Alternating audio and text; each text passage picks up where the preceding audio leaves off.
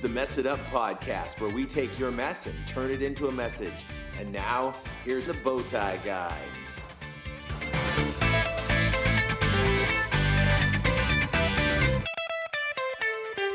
Hey guys, it is the Mess It Up podcast once again. We are here with show number 123. It's the counting show, one, two, three.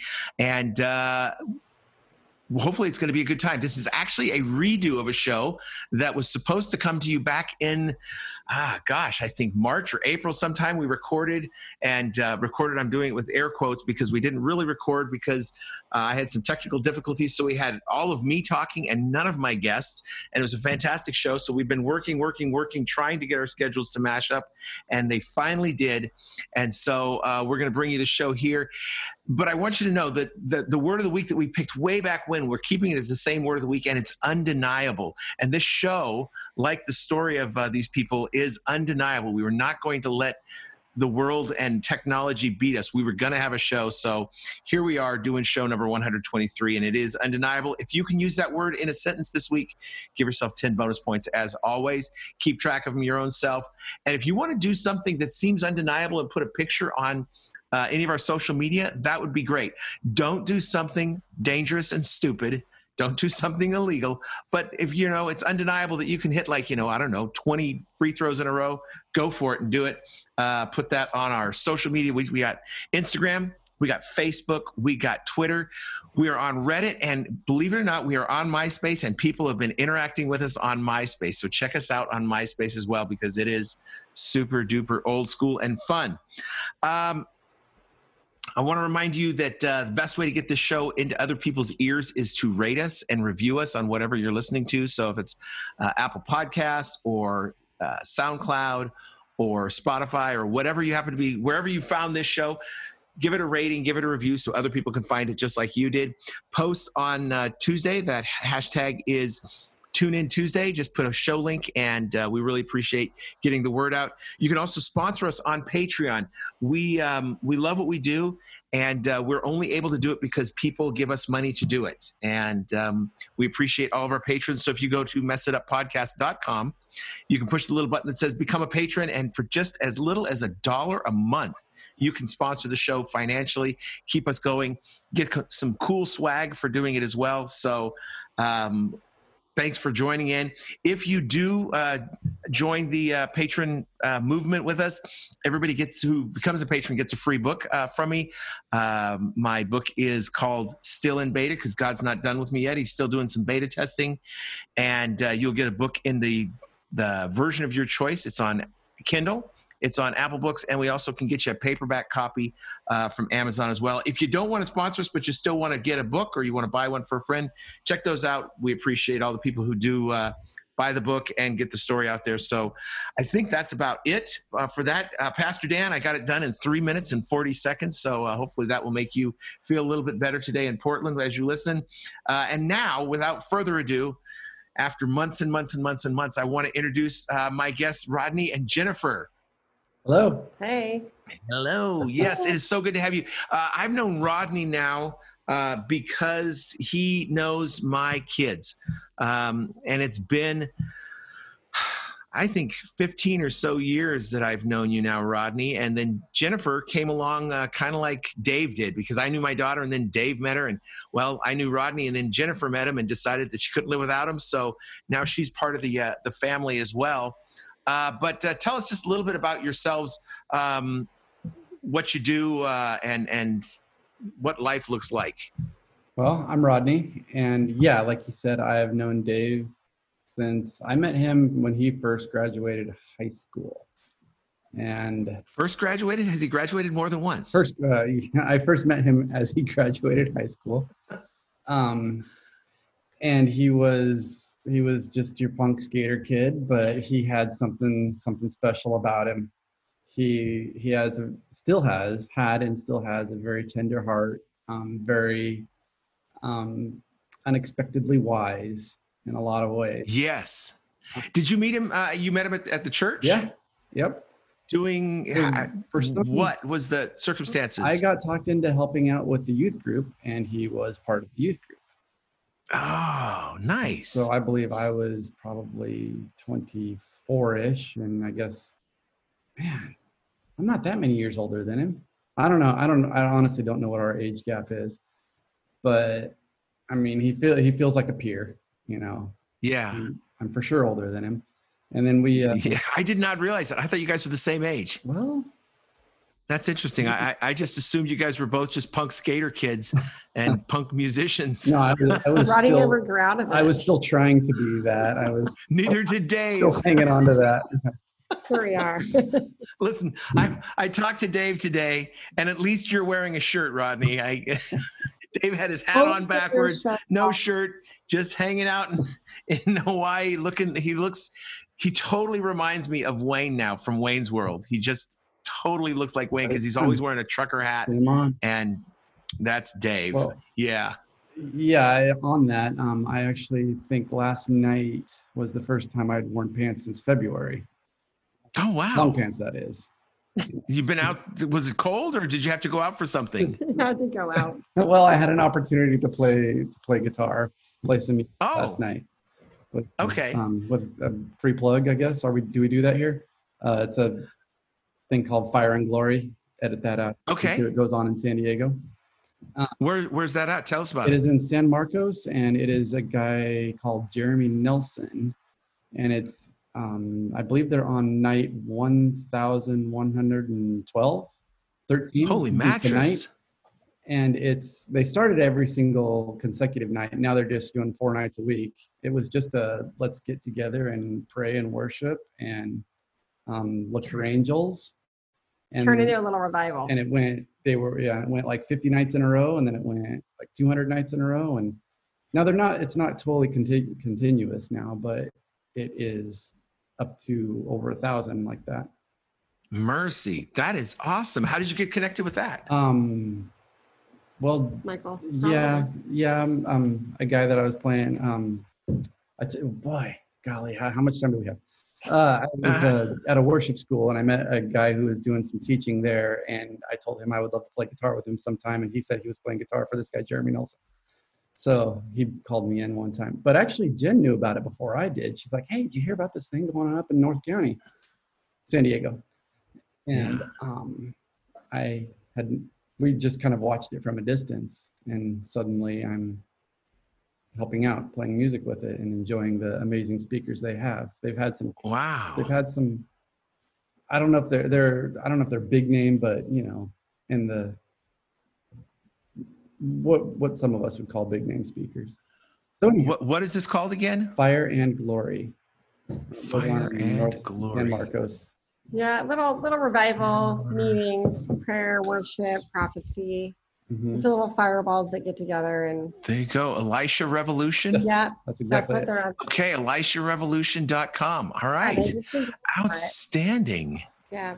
so on that music wise rewind, rewinding back to what we're here for well part of what we're here for that's how um, our my relationship with dave carried on is he was playing drums and or mm, learning drums and um, he was just playing at the church and i was trying to play guitar as well. And we just both were on found ourselves on the worship team and you know he grew as a musician and i got a little better. And uh, we found ourselves playing in a couple bands together. One that actually made an album that i still think doesn't suck That was a great album. Yeah, I, I have it on my shelf there.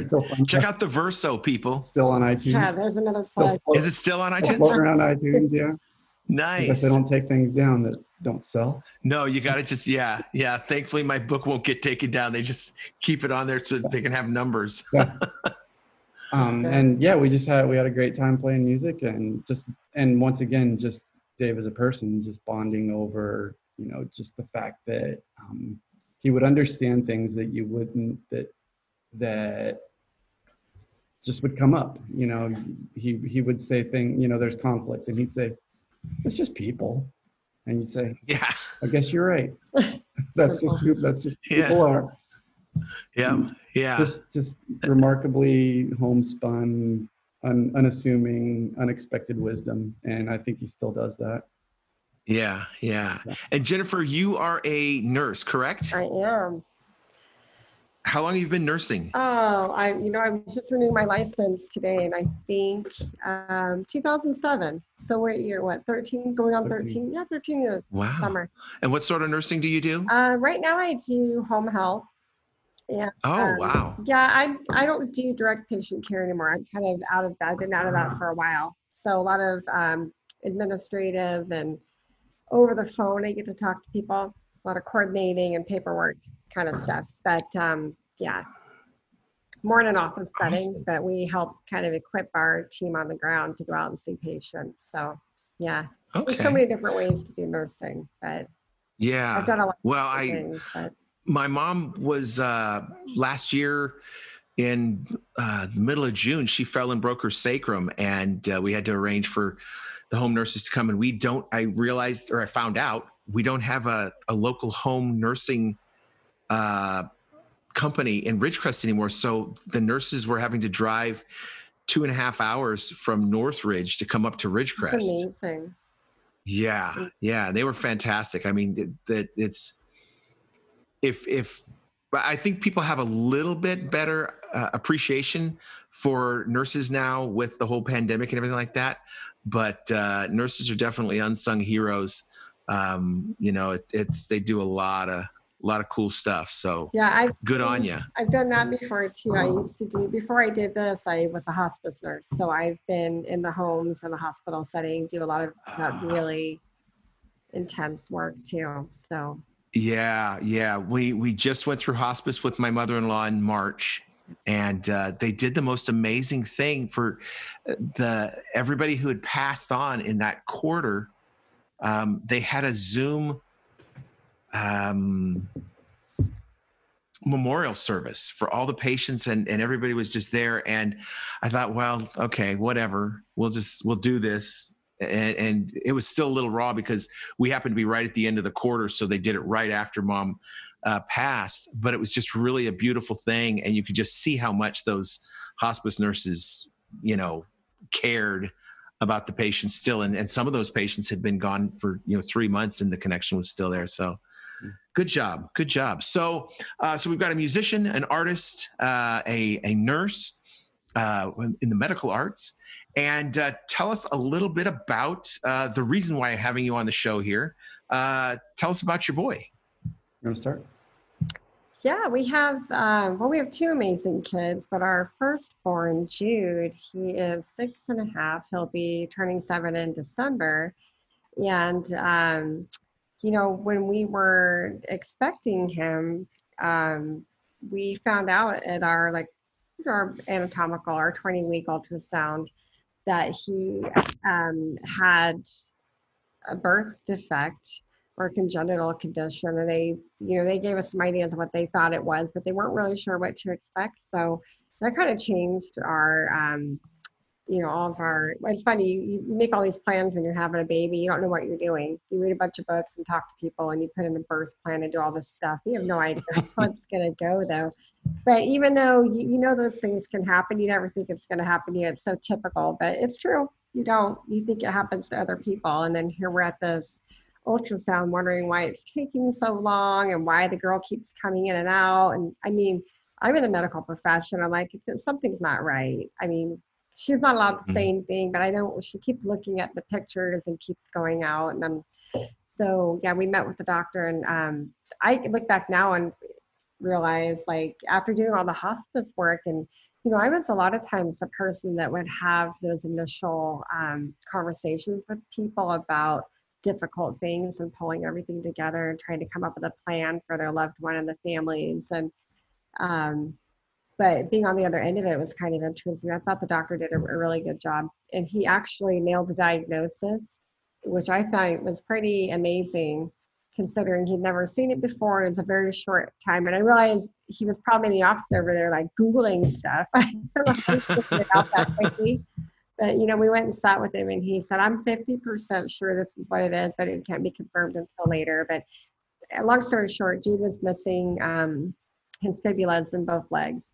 So it, what caught her eye on the picture was it changed the length of his legs. She kept looking and thinking they're not measuring up to the right length. That's what they measure. and They check to make sure all the anatomy is normal and they're they're growing as they should be, and his legs were short, and then she, they could see that bone was missing that early on. And and that bone is the one that's below the knee in the front, the, basically the shin, No, no, it's the one behind the shin is the fib. behind the shin. Yeah, the but, one you can't Okay. feel.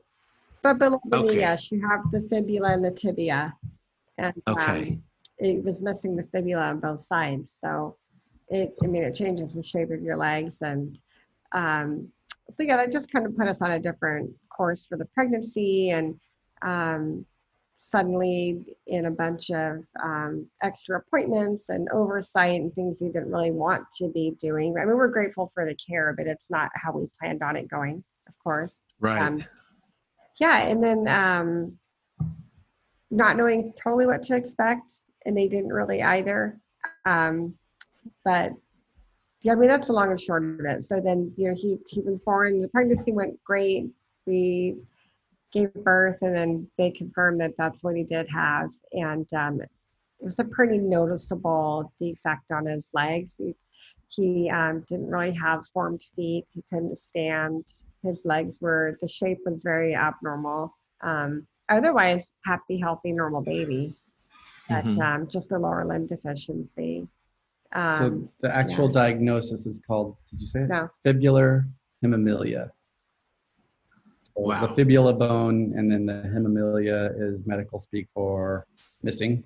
missing or Okay. or partial Or missing. partial, yeah. So sometimes the bone's Okay. only um, he's they're missing one, or it's just not the right length. But he was totally missing both, Yeah. completely gone. So I'm instantly Googling and learning and trying to figure out what all of this stuff is. And Did that help or did that make it worse? well, I came across one Oscar Pistorius. You, Uh huh. that name may sound familiar and actually the the actual exact same diagnosis and um, we did the same treatment that he did as well which i can speak to that in a minute so and strangely enough that was right as the time his trial was going on so Okay. so i was for some reason following it with you know some sort of enthusiasm and you know i wanted him to be innocent because i wanted my boy to have this role model you know this Right. super fast sprinter who is beating able-bodied people you know um but you know the the the evidence was mounting against him Yeah. and um, you know, which actually led me to start to look for other people, and we came across um, Challenged Athletes, which is based here in San Diego, and they do events all over the world. And I, through my just through my career of um, graphic design and art, I worked with a photographer called um, who was actually the photographer for Challenged Athletes. So I called him right away and so he connected us with a couple other people and we talked to him a little and um, which actually gave me quite a bit more comfort because i'm the one that's more like okay let's go find other kids like you let's go see let's go to camps let's go to all these meets let's go to let's you know let's go show let's go let you learn that you are not alone in this you know Yeah. um, so I'm the one that that's always like spearheading all of those types of things. So um, we can probably rewind a little bit if you want to talk about, um, you know, just everything, the procedures that we decided to take with him. But my curiosity, Jennifer, how do you how do you know if you're a mom or a medical professional when you're going into these meetings? How do you do you try to be one or the other, or do you wear both hats? Or Um, that's a good question. I think that um, I don't know. I think it probably flips back and forth, but in that situation, I think you're probably mom first. And I would Mhm. say it's probably wise to treat people as a parent first because yeah, you're overwhelmed and you don't really know what's going on. And I was we're first time parents on top of that. right, And quite frankly, just like in most professions, um, they're so specialized now that I mean, I know nothing about except for what you learn in school. If it's not your area of expertise, you don't really know a ton about that area. You know basics and you can speak some of the language, but I had no idea what that. I'd never heard of it before, and this doctor had never heard of it either. So it's not a common thing. What kind of numbers do you have on this? No, like, you know, I don't know if it's changed recently, but when we first looked it up, um, started researching, we found that um, it's so rare, especially for bilateral. Uh, most kids only have one limb that's affected, but the bilateral is even less common, and um, it's like one in fifty thousand. I mean, you're way more likely to have several other things. So I think it's the most common limb deficiency, but it's still very rare. Just Yeah. Um, perspective on that, we were going to a uh, preseason football game right at the time, and we're sitting there in um, the now defunct Qualcomm Stadium in San Diego, and I'm just looking around the stadium, like, okay, this place holds about sixty thousand people, and it's a preseason game, so it's not totally full.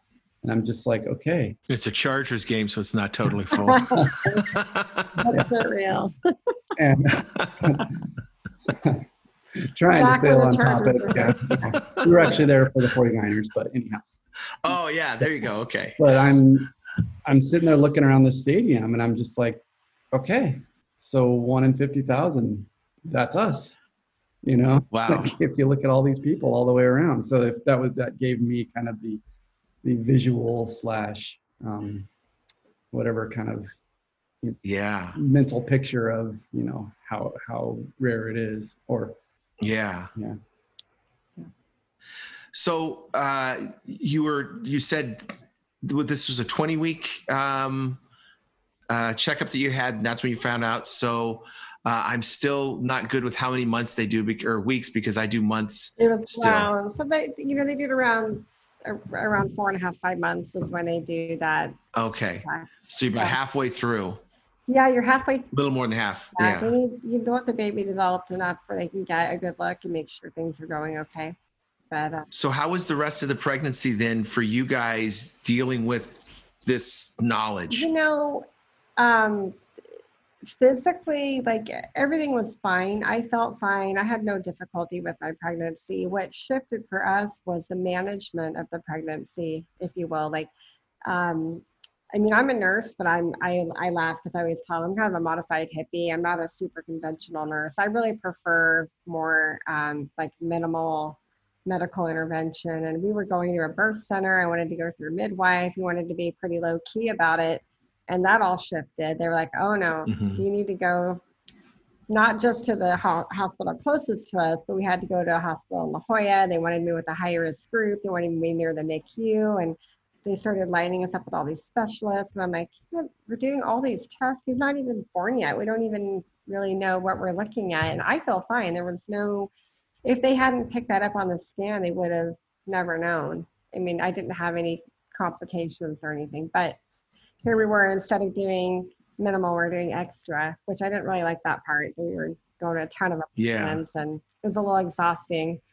But um, delivery, everything was great. The NICU team was there for about five seconds. They're like, oh, he looks fine. And they left. You know, delivery, everything was great. So was there was there a concern just because there was that that bone defect that there might be other things that followed and that was what the NICU was because I'm thinking a leg it's not I mean it's that's it's bad what you're thinking. But sometimes you'll find with um, deficiencies in a limb that it's not uncommon that it affects more than one limb, upper and lower. And then sometimes there's an organ involved, like heart or um, something like that. So that's what they're looking for. If there was a okay cardiac issue or trouble with lungs, you know, they don't totally know. Or if there's neurological something going on, they can't pick a lot of that up that early. So that's what they were there to check.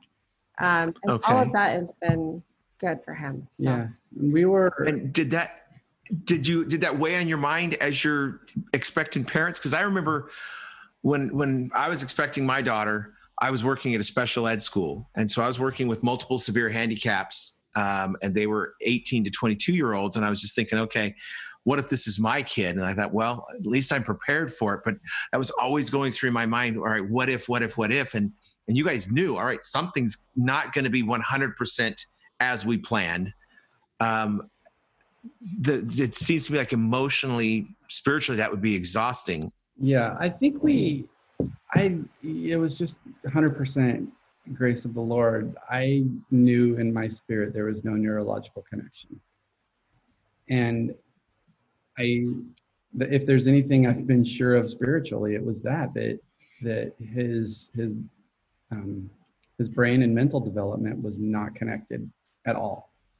and I Mhm. don't remember being super vocal about that, but I just remember thinking, "This is right." You know, there there is I there is no connection, Yeah. and I wish you know I wish I could be more um, just confident in my spirit on a lot more things. But I said I was on that, but I just I I knew, I knew just beyond a shadow of a doubt that there was no neurological connection. And I but I would couch Wow. it and say, well, we're pretty sure there's not. There's no evidence of, but I don't know. I couldn't, I couldn't allow myself to tell people that I knew there wasn't. Yeah. Yeah, I think you. Um, it's it's it's interesting. Like I said initially, too, you you have all those thoughts of like, well, we never expected anything like this, and then I, of course it gives you empathy and compassion for other parents going through things because you realize nobody ever thought they were going to go through anything, and and not in I I think it's in a, a honestly like a naive way. Why would you expect something bad to happen? You're not supposed to, right? I mean, you Right. life in fear, and um, I mean, we don't, and expecting the worst, and it just wasn't on the forefront of our mind. And um, I don't know, but um, it, I think it opens up so much between you as um, a family and um, a couple and your marriage. You're talking about things you never thought you'd be talking about um, kind of figuring out how you process and I don't know how you plan and how you deal with all those emotions. But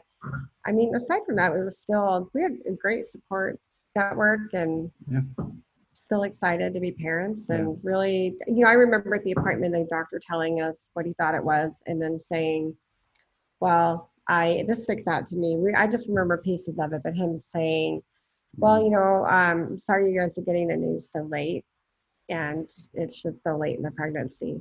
And we he kind of paused, and we were like, Mm. I don't know exactly what he was inferring, but I, you know, sometimes it, if you get an ultrasound early enough, and there's an option to like terminate a pregnancy, they give you those options medically. They have to, but we were like, I mean, that would have been an option to us anyway, and we were Right. still got an opportunity to share with them. You know, we're, we're gonna be okay, and we'll sort it out. But um, we're just gonna teach them to love God and and fear the Lord, and we're gonna be okay.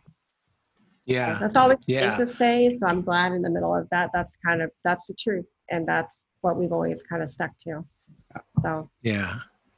Mhm. Yeah. So um, we're halfway or half an hour into this already. So I'm gonna I'm gonna push pause on it real quick and, and switch this over to our, our song of the week. And when I originally talked to you, Rodney, about doing this, you were absolutely just sure about the word of the week was going to be undeniable, and the song of the week was going to be "Come Away." Yeah.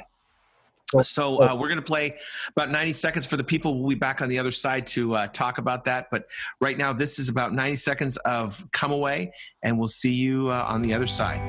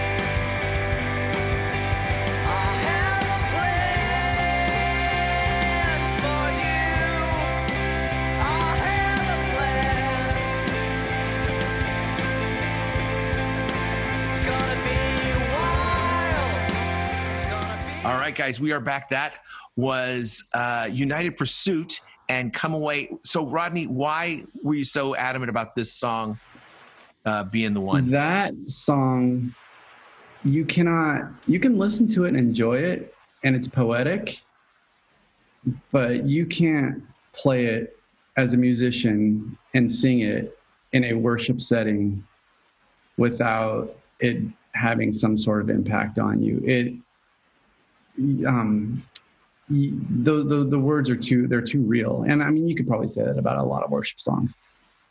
In fact, I'm sure I can. But come away with me. It's going to be wild. It's going to be great. It's going to be full of me. I mean, you know, you can we can say all that stuff. All right, God, yeah, this is the safest place to be is in your lap in the storm. And that's true, but do you really want to be in that storm? You know, are you ready for it to be wild? And how do you just how do you define wild? How do you define great? Um, how do you define Yeah. something that's full of God? I mean, yeah, it's gonna, it's sure it's gonna be safe, but you might not feel safe. Gonna- you might not know what's around that next corner. So I mean, to to sing that song with honesty and conviction um, is the only way to do it. Really, Yeah. I mean, and it's and it's undeniable. it Yeah. you can't you can't fake that song. And and once again, yeah, Yeah. you can say that probably about a lot of worship songs. You know, like Oceans or you know, some of the others come to mind. But for me, that one, I I don't I don't get through the words with super honesty. I had I actually had a friend. I told him I, I can't really play this song. It's a super easy song. It's got the the one to the minor six that I'm such a sucker for. You know, that just sounds such. It's the best sound in music, in all honesty. And and um, I was just telling him, I'm like, I, I can't play this song with honesty. And he's like, he's like, dude, you need to have that song playing in your house every single night. You know, you need to you need to be feasting on that. Yeah. And So to, yeah, it's. I mean, once again, yeah, a, few, a bunch of different worship songs you can say that about, but that one for me, it's that's when the honesty hits. You know. Well, and for me, the the the idea of of come away with me, you know, when I'm with a person and I know it's safe because and, and it might be wild. Like I always think when I fly, when there's turbulence, the first thing my eyes go to is the flight crew. If they're okay, then I think, okay, they've done this, they know it. I'm with them. They don't seem to be bothered, so I'm not going to be bothered. Now, if I see them, you know, checking their seatbelts, then I'm going to be thinking, all right, this might get a little bit more adventurous than I want. But I can remember standing in the pool with my daughter on the side of it saying, you know, come to me. It, it's it'll be okay. It'll be safe. I know it's scary, but I've got this. And I see so much more than you see. And God sees so much more than I see. And when he says, come away with me, yeah, it it's gonna be it's not a setup, it's not a sucker punch. God doesn't he doesn't go for gotcha stuff like And that. even just to come away, the, that line itself, a, a way to where? or from where? From where? Yeah. you know a lot of times i don't want to be where i am so yeah come away all right sure yeah but but what's it yeah it's and and when you look at the lyrics of the song i mean it it's it's a tiny little thing i mean it doesn't it doesn't go on and on and on forever and and try to you know paint a different picture it's just saying this right here and, and it's it's simple but powerful it, it is Yeah. it really is Yeah, and I mean just the story of it too. I mean, I don't. Just the the the the, the way the song came about is just amazing to me. It was just prophetic, um, spontaneous worship with. Uh, um, I believe they were with Heidi Baker out in Mozambique, and um, uh, I guess it's Brock Human. I guess one somebody is Heidi Baker's son-in-law. Somebody in the band and they're just playing it and playing it and they're just running running this chord progression and they started singing it and it was just spontaneous prophetic here it is and now it's and now it's a song Yeah, yeah, yeah. Well, thank you for that. So, um, you kind of asked Jude to come away with you guys, and uh, God asked you to come away with him with with Jude, and I'm guessing it's been wild. Um, you've got two kids now, um, but tell us about about Jude growing up, and then the decisions you had to make after uh, after he was born. Um, you know, after he was born, we had we had a nice little well, I wouldn't say a reprieve before we had to start doing a ton of stuff, but we did go to a few extra appointments when he was little, and um, right away we had to go see an orthopedic surgeon and kind of start figuring out what we wanted to look at down the road. And um, I think was he six weeks, eight weeks old. He ended up wearing um, a brace for hip dysplasia. So we, we kind of thought we're not going to have to do anything definite until he's a little bit older but he had to wear um, a brace for, for like nine months because his hips were he had dysplasia. And they wanted to correct that before we did any kind of surgery or procedure. But um, our orthopedic surgeon, I think for his case, um, people usually either elect to do amputation and get fitted for prosthetics so they can walk, or um, if they have a not as a severe deformity, they may have an option to do like a limb lengthening and try to save the foot. But he didn't really have that option. He didn't really have um, feet that he could use. So he was never really going to stand on them. And he didn't. He crawled until the first time he stood up was after he had surgery and got prosthetics. So, um, you know, we kind of worked through all that and wondering if we were making the right decision. And um, yeah, we ended up electing to do what the doctor recommended. And he, when he was about 18 months old, he had um, bilateral um, amputation through the feet. And um, so he's got most of his lower limb. He's below the knee, and he's got most of his um, shin, if you will, like uh, quite a bit of his limb. Um, and he got prosthetics just, how he? Just before two. 21 months or so. He took a little time to heal. And Yeah. um, yeah, he, we got him fitted, and that's the first time he stood up and took off on him within, I would say, within um, three weeks or so, he was up and going, like full. That's just nuts. Now you you can't get a lot of deep conversation with a two year old, No. but you can still see what's going on. And what was what was his reaction to the prosthetic and and We, you know, we started following some groups. We wanted to know what to expect, and they initially wanted to do surgery when he was. They like to do it when they're closer to nine or ten months, around the time they would be standing up.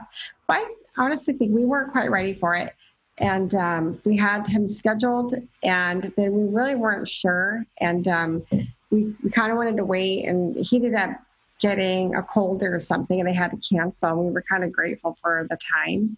But by the time you know we rescheduled, he was a little bit older, and I think that that helped us have a little more time to get ready. And then also because he was 18 months, um, he was ready to go. But some of the forums we were following said, you know, these kids they they don't like the prosthetics. They don't. They're hard to get them into and you can't communicate with them as well. And I'm trying to get a kid to sit still or put something on their leg. I mean, I mean, you can't keep shoes on any kid. So exactly trying to yeah get gear on them that involves strapping and a bunch of complicated stuff. Um, but he, he did really well. He did better than they thought he was going to do, and he, he took to him pretty well. He took his first steps at our friend's wedding out in Arizona. Um, those were his actual actual On first own, steps yeah. on his own. Yeah, out on the dance floor, which was pretty. oh Which nice was actually pretty cool. Had to show off for everybody Yeah, on video. uh-huh. Yeah. I didn't know he was. everybody loved it except for was the bride okay with it I don't think people knew was what was okay. going on. Most people didn't know. It was he was Ronnie wearing and pants, I. yeah. yeah, he oh yeah didn't know. Mhm. But you know, we were holding his hands, kind of dancing around, and then I think I let go of his hands, and he just kind of started going. We were like, What? What? What? yeah. wow So wow it was fun. So let me just hit this real quick. Symes was the um, for your medical listeners, um, medically interested listeners. Symes is the, the the procedure he had where they cut through the ankle, what there is of an ankle, and then they save the the heel skin and they stretch that around, stretch it underneath the um, remaining um, tibia bone so that that gives them like basically a pad to walk on. okay So his um, his right one is his dominant leg, so that one stretched over nicely. His left leg, we had a little complication with it.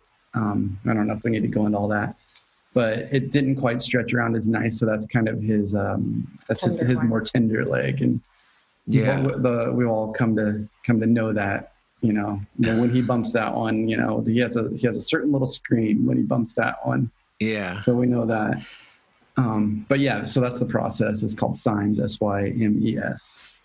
And everything grows like just normal now when he grows. Is it the the other bones that are there do what they're supposed to do? Everything grows. Um, he so now, I mean, when he first got fitted, I think we went back to get new ones within six, seven months, and then um, as he got older, um, it looks like we'll be going about once a year or so, Mhm. depending on Okay. whether or not he's in a growth spurt. But that's about how often he needs to get new ones. So we're on pair. What I don't know. Right. Oh, black. We've had black, quite- he goes by the design on the pattern. Star. Wars, DC. Now we're just a straight black again. So how many was I don't know, maybe six. Yeah. Um, Wow. So Yeah. what what what are his thoughts about the legs? He he probably I'm guessing doesn't really know life without it. So it's just the way it is. Without it, and he, he doesn't remember before. He we've told him that um, he pretty much just says this is how I was born. When people ask about his legs, Mm-hmm. he said I was born with different legs, and this is how I walk.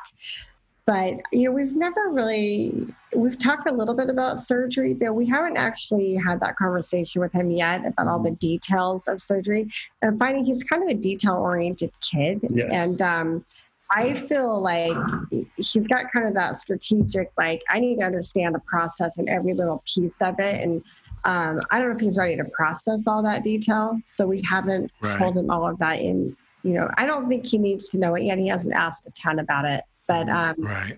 he we give him as much as he wants to take in. And I think for him, it's mostly like, how much do I need to know to do what I'm doing with my life? And we've given him enough for that. So, like, how do I function around other kids? What are some basic questions I need to answer? And cool, let's go. He doesn't really care that much.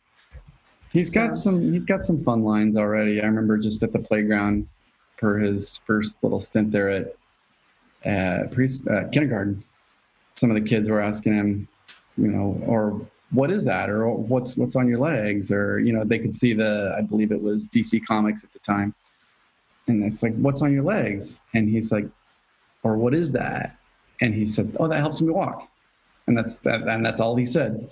and that was Yeah. that was that was the end of what he felt they needed to know. Another thing that's kind of interesting about um, him and his legs is you can always tell when he's comfortable at a setting because he'll take his legs off. You know, when when he's at school, when he was at kindergarten um, for the half year before the world went crazy, he um, he, you know he would keep them on all day. But then, you know, if we're at a friend's house or something and he's starting to play with other kids or whatever, you could tell he was comfortable because the legs would come off and he's playing on the floor or whatever. Yeah. That that was always kind of like the indication of I'm comfortable here. Well, just like you kick your shoes off. I mean, they're Mhm. heavy and they're sweaty. Yeah. So when he gets Yeah. home, he pretty much kicks them off and leaves them at the door. If he's not going to be up running around right away, if he's going to be down playing like Legos or anything, Mhm. they come off.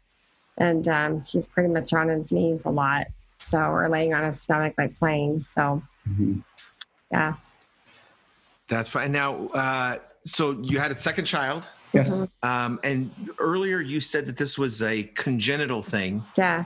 and being a non-medical person, uh, what is the difference between congenital and genetic? And they sound the same? Are they what? What does that You know, I'm I'm pretty far removed from my genetics class and um, nursery school and all that. But basically, congenital just means a birth defect. So it's Okay. something that happened in the womb. Now, when they start calling it genetically linked, that is um, assuming that there there is something in your gene line that predisposed him to that, and then it can be repeated.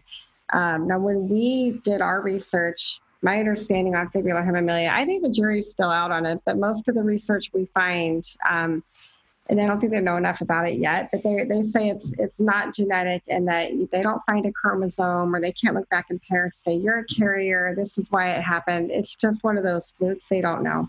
So they can't Okay. look for it, you can't find it, you can't really. However, um, I found after doing more and more research that that's for one side. But when you get into bilateral limb deficiency, the odds that it's not genetically linked um, go down. So it's Okay. just um, not that common that you would have that problem in both legs if there wasn't some kind of genetic. I just don't think they've researched it enough or had enough cases to where they can find out what it might be. But uh, Yeah. and there, I well, I don't think I've ever read of any cases where it showed up in the same family, but I suppose it could. If Yeah. he's got there still could be a chance that we could have a child with it, but Uh-huh. I, I don't think that's. Um, I don't see much documentation. And a lot of some of the other that. families we follow, it's just one kid in the family. Some Yeah. of, the, some of the families we meet at some of the events, it's usually it's usually just one I, kid. it most, yeah, I think they're saying it's not really your chances of having another child, but that would that you shouldn't really worry about that. But Mhm. if they don't know that much about it, then I don't know. Yeah. How comfortable Yeah. you feel by that? But yeah, Uh, so does he? Um, you said that you know he'll get comfortable to take his legs off. Does he? Is he old enough, silly enough, goofy enough to play jokes with him? Do things like, you know, spending the night at grandma's house and leave it in her bed or something like that? Or, I mean, does he does he have fun with it, or is it just like you said, it's just a shoe, I think so it doesn't? and um, He's getting there. you know what I would say, like Kidding. for example, when when we were getting ready to take her to preschool, we were overly concerned about it. I mean, as a mom, my fear is like, how's he going to take care of himself? We have to tell people, the teachers, so they know how to manage him. But then also, like, I don't want other kids to pick on him, and you want to make sure that they're they understand what's going on. And um, so we like did all this research, and we found a book that we could take so they could explain it to the other kids. And the teachers were like, you know, we'll read the book, but most kids at that age, they're hardly going to notice and they, they, they won't make a big deal out of it, but we'll read the book and whatever you guys want to try. And they, they didn't pay attention to it. Most of the kids had no clue what was going on. But I do remember after like the first week or two of him being in preschool, the teacher telling me, well, he did take them off at nap time and we had to remind him and the other kids that they were not swords and they were like fighting with each other. And I'm like, that's funny. So instead of getting picked on, they're like, just don't make him a weapon and you'll be fine. But um, well, that's how they took it. And I, what were we worrying about? The, the kids didn't, and, and I would say by kindergarten, I mean, they're really just starting to process more of that, like, this is how you look, this is how I look. And, but he, it Yeah. was mostly curiosity, and kids were pretty just curious, and he kind of knew what to say. So, Yeah. I think And you said you when you were going through the the leg count, it sounds like he accessorizes uh, with depends Uh, on whatever decorative. season Yeah. we're in. yeah, yeah. So the So how does what I mean? Can you virtually pick anything you want and they'll print it on it, or they have like here's a catalog? you you you buy a fabric. So we basically buy a yard Oh. of fabric from Amazon. It's like a surfboard. So they and they resin it in. You know they Oh wow! and and then the resin goes right over it. So it's sealed in. It's like a Now, being the graphic design guy, uh, are you tempted to like, okay, I could do some really cool stuff with uh, the boy's legs here, put my face on it, or I mean, I saw a guy one time at the aquarium and he had a tattoo of himself on his shin as a Lego figure. It's like that's fantastic. Um, do, do you have any ideas of doing this kind of stuff, or or Well, yeah, but mostly right now.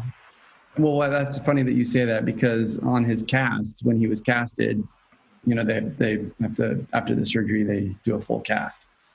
I would just um, in the sharpie, just the biggest sharpie I could get, I would write, you know, just undeniable right down the side of his. oh, Um, so I did that a couple times, but um, re- really lately we've kind of just been leaving it up to him. So Yeah. He chose um, Spider-Man the first time because that's what they had on site, and we weren't really sure that we didn't really know that's how it worked. So they had some Yeah. left over from somebody else, so that was Spider-Man, and then from there we kind of learned, okay, we can we just buy a yard on Amazon, and we bought um, what was next, Star Wars, and then we did DC. And then these current, most current ones, he just wanted straight black. So we said, okay. So I guess we could put stickers on him, and or we could give him some stickers, and he could do that if he wants. You know what? He tears them up so quickly. He gets Yeah. done, they're shiny and fresh, and within the week they're scraped up. Yeah. And we can come back in, and the pro- our prosthetist just laughs. He goes, "Great, get them dirty, mess them up. Yeah. That's what they're for." He's like, "Don't bring them back to me clean." And Yeah.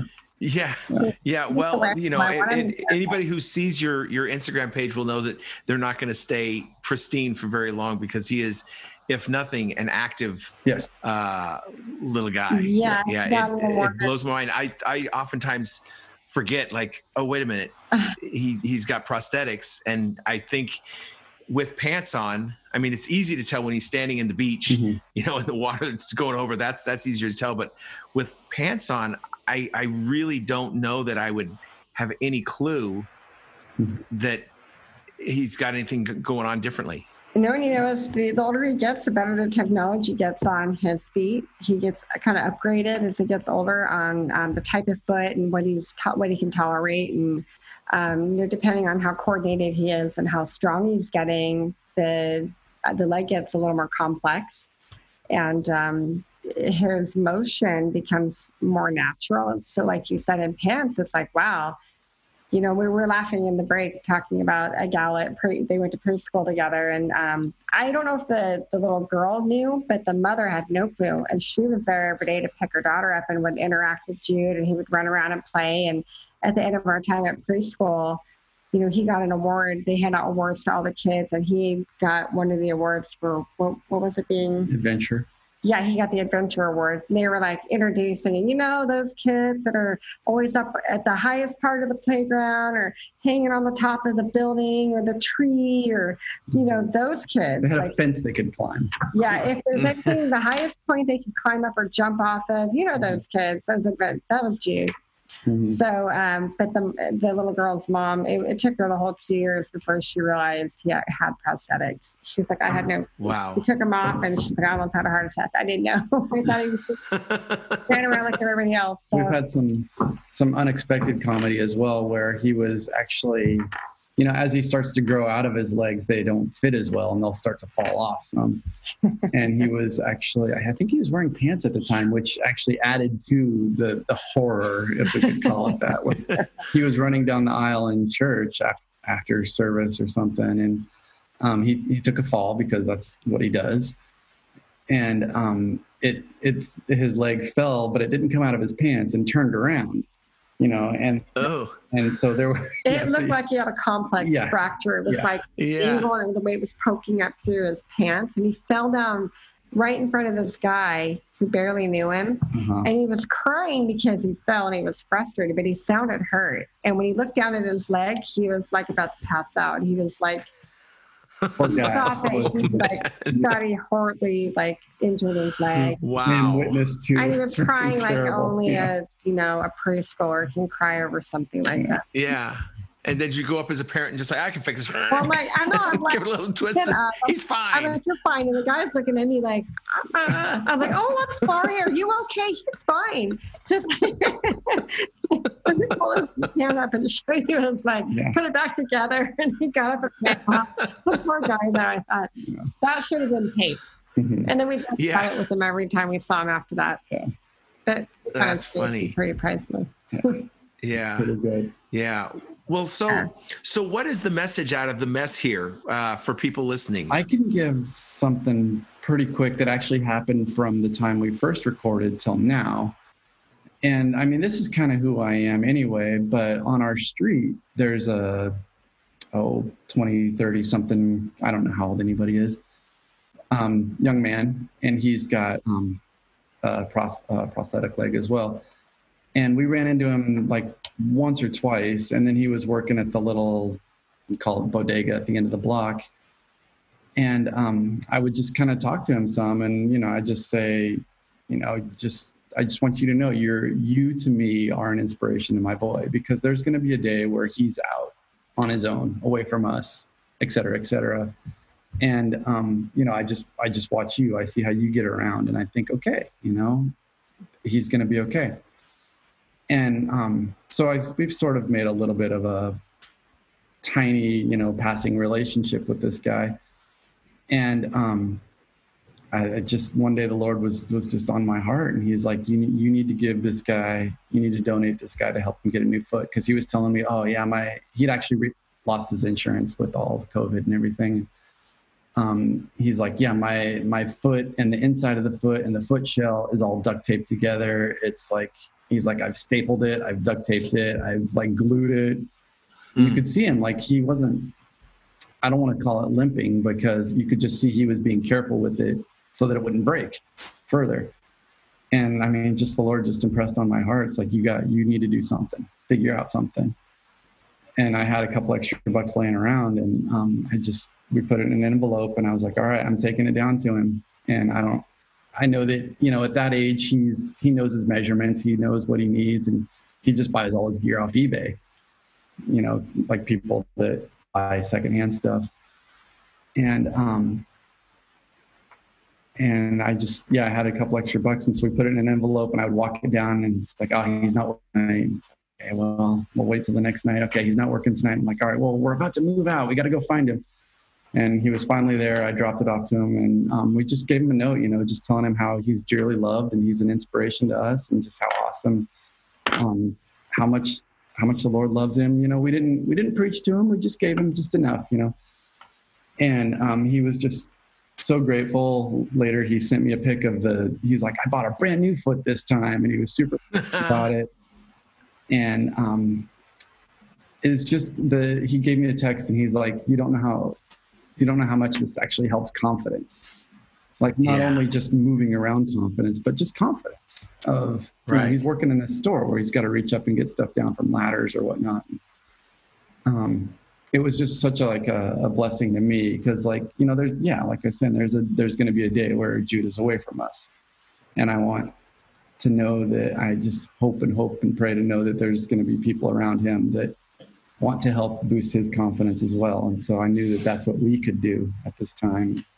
We've Yeah. since developed a little relationship with this guy, um, you know, texting relationship, I suppose, by now. But Yeah. um, just, I think that was that was huge for me because that's I love to give, I love to have, but I love to give as well.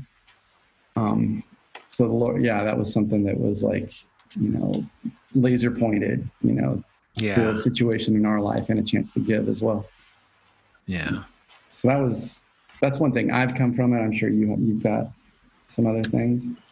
Um, I don't know. There, there's so much that you could say, but I, I feel like over time now. I mean, he's going to be seven in December, and we've just watched him do.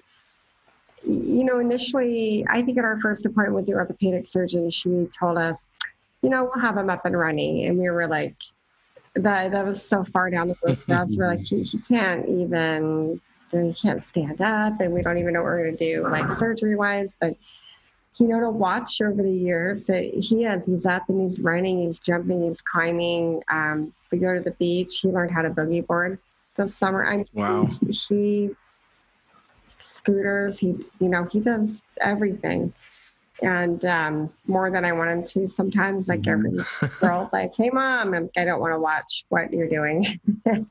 But, um, that's been the best part, I think, just knowing he really can do anything he wants to do. So we're we're big encouragers of him to tell him, um, don't ever let anyone tell you that you can't do what you want to do. So that part's Yeah. the Bible. He's he's going to go for it, and um, he's pretty tenacious. So he gets an idea, and if, if he can't do it like everybody else, he'll do a workaround. He will find a way to Yeah. get it done. Mhm. So he's pretty good at MacGyvering things, and Mhm. yeah.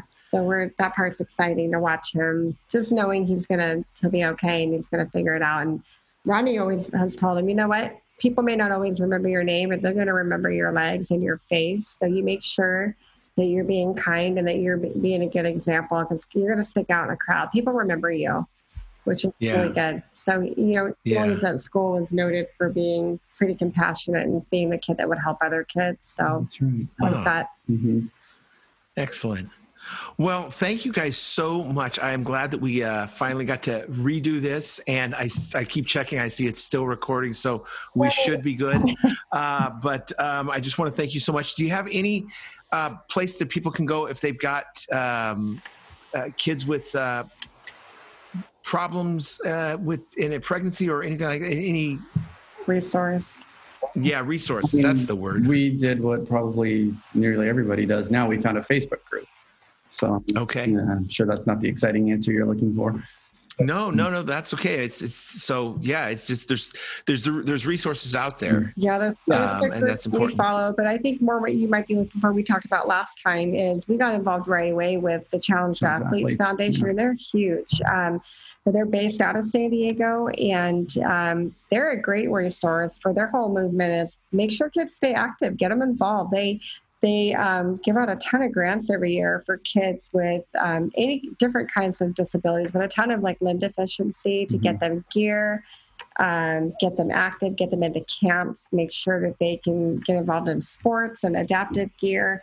Um, and that's been a really good plug for the community. They're based here, so we go to their event every year, but um, that's been a good connection to see what they do. And um, they actually, you know, they gave us a grant for a free Y membership for our family that oh try to keep you guys active, make Mhm. sure it gets out and does stuff. So it's been really cool. That's a huge one. Um, Amputee Coalition's another one. Mhm. Those are the two major ones, but um, the Y is pretty good. And then, Then in LA they have the Angel City Games, Yeah. which is all it's it's not a it's not a Special Olympics. It's a um, a camp. I, yeah, it's a disability Olympics. Yeah, that okay kind of a, Okay. yeah. Cool Um, cool like a paralympics kind of thing yeah, yeah, it's, yeah, that realm. Yeah, and then Camp No Limits is Camp No another. Limits. So there's quite a Mhm. few things that they can get involved in. Mhm. But and yeah. then just like a list of names of some actual Olympians. Um, Rudy Garcia Tolson, um, he's actually from San Diego. He's a swimmer um, who was similar condition. And then um, a sprinter, Blake Leeper, who is actually, I think he is the fastest um, amputee right now. And he does beat able bodied people regularly. And he's got a really uh, his name's blake leeper american blade runner. He goes by and he's got a really good instagram. And then um, really big personality. Uh, who's the other swimmer? Can't think of him. There's another girl that helped him out molly ann rhodes. She's you can find her on instagram. Roderick, uh, roderick roderick that's his last name I don't know. I'm going to mess that up. yeah Anyway, there's roderick yeah a bunch of fun athletes that have been great role models, and we take Jude Mhm. every year and they remember him. They Mhm. let him jump the pole, they show him stuff, they hang out. So Cool. Who's the little girl? Um, not little girl. She's got the she's got the huge story. Boy, sorry. Um, anyhow, if you look at Yeah, challenge you'll find athletes, you'll find them. They're all Yeah. they're big. They're all over their website. Excellent. Yeah. All right. Well, thank you so much. I really appreciate you guys being here. Uh, for everybody uh, who's listening, thanks for doing that. If you have more questions, uh, if you send it into info at messituppodcast.com, intern Dave will get that and we can forward it on to Rodney and Jennifer. Uh, if you want to talk to me, it's bowtie guy at messituppodcast.com. Don't forget to check us out on all the social media outlets that we're on. And uh, please consider becoming a patron by going to messituppodcast.com clicking on the become a patron uh, button there and it's uh, literally as little as a dollar a month uh, can help the uh, ministry grow. So we really appreciate all that. Uh, rodney and jennifer thanks a whole bunch for doing this and uh, we will see the rest of you guys the next time we mess it up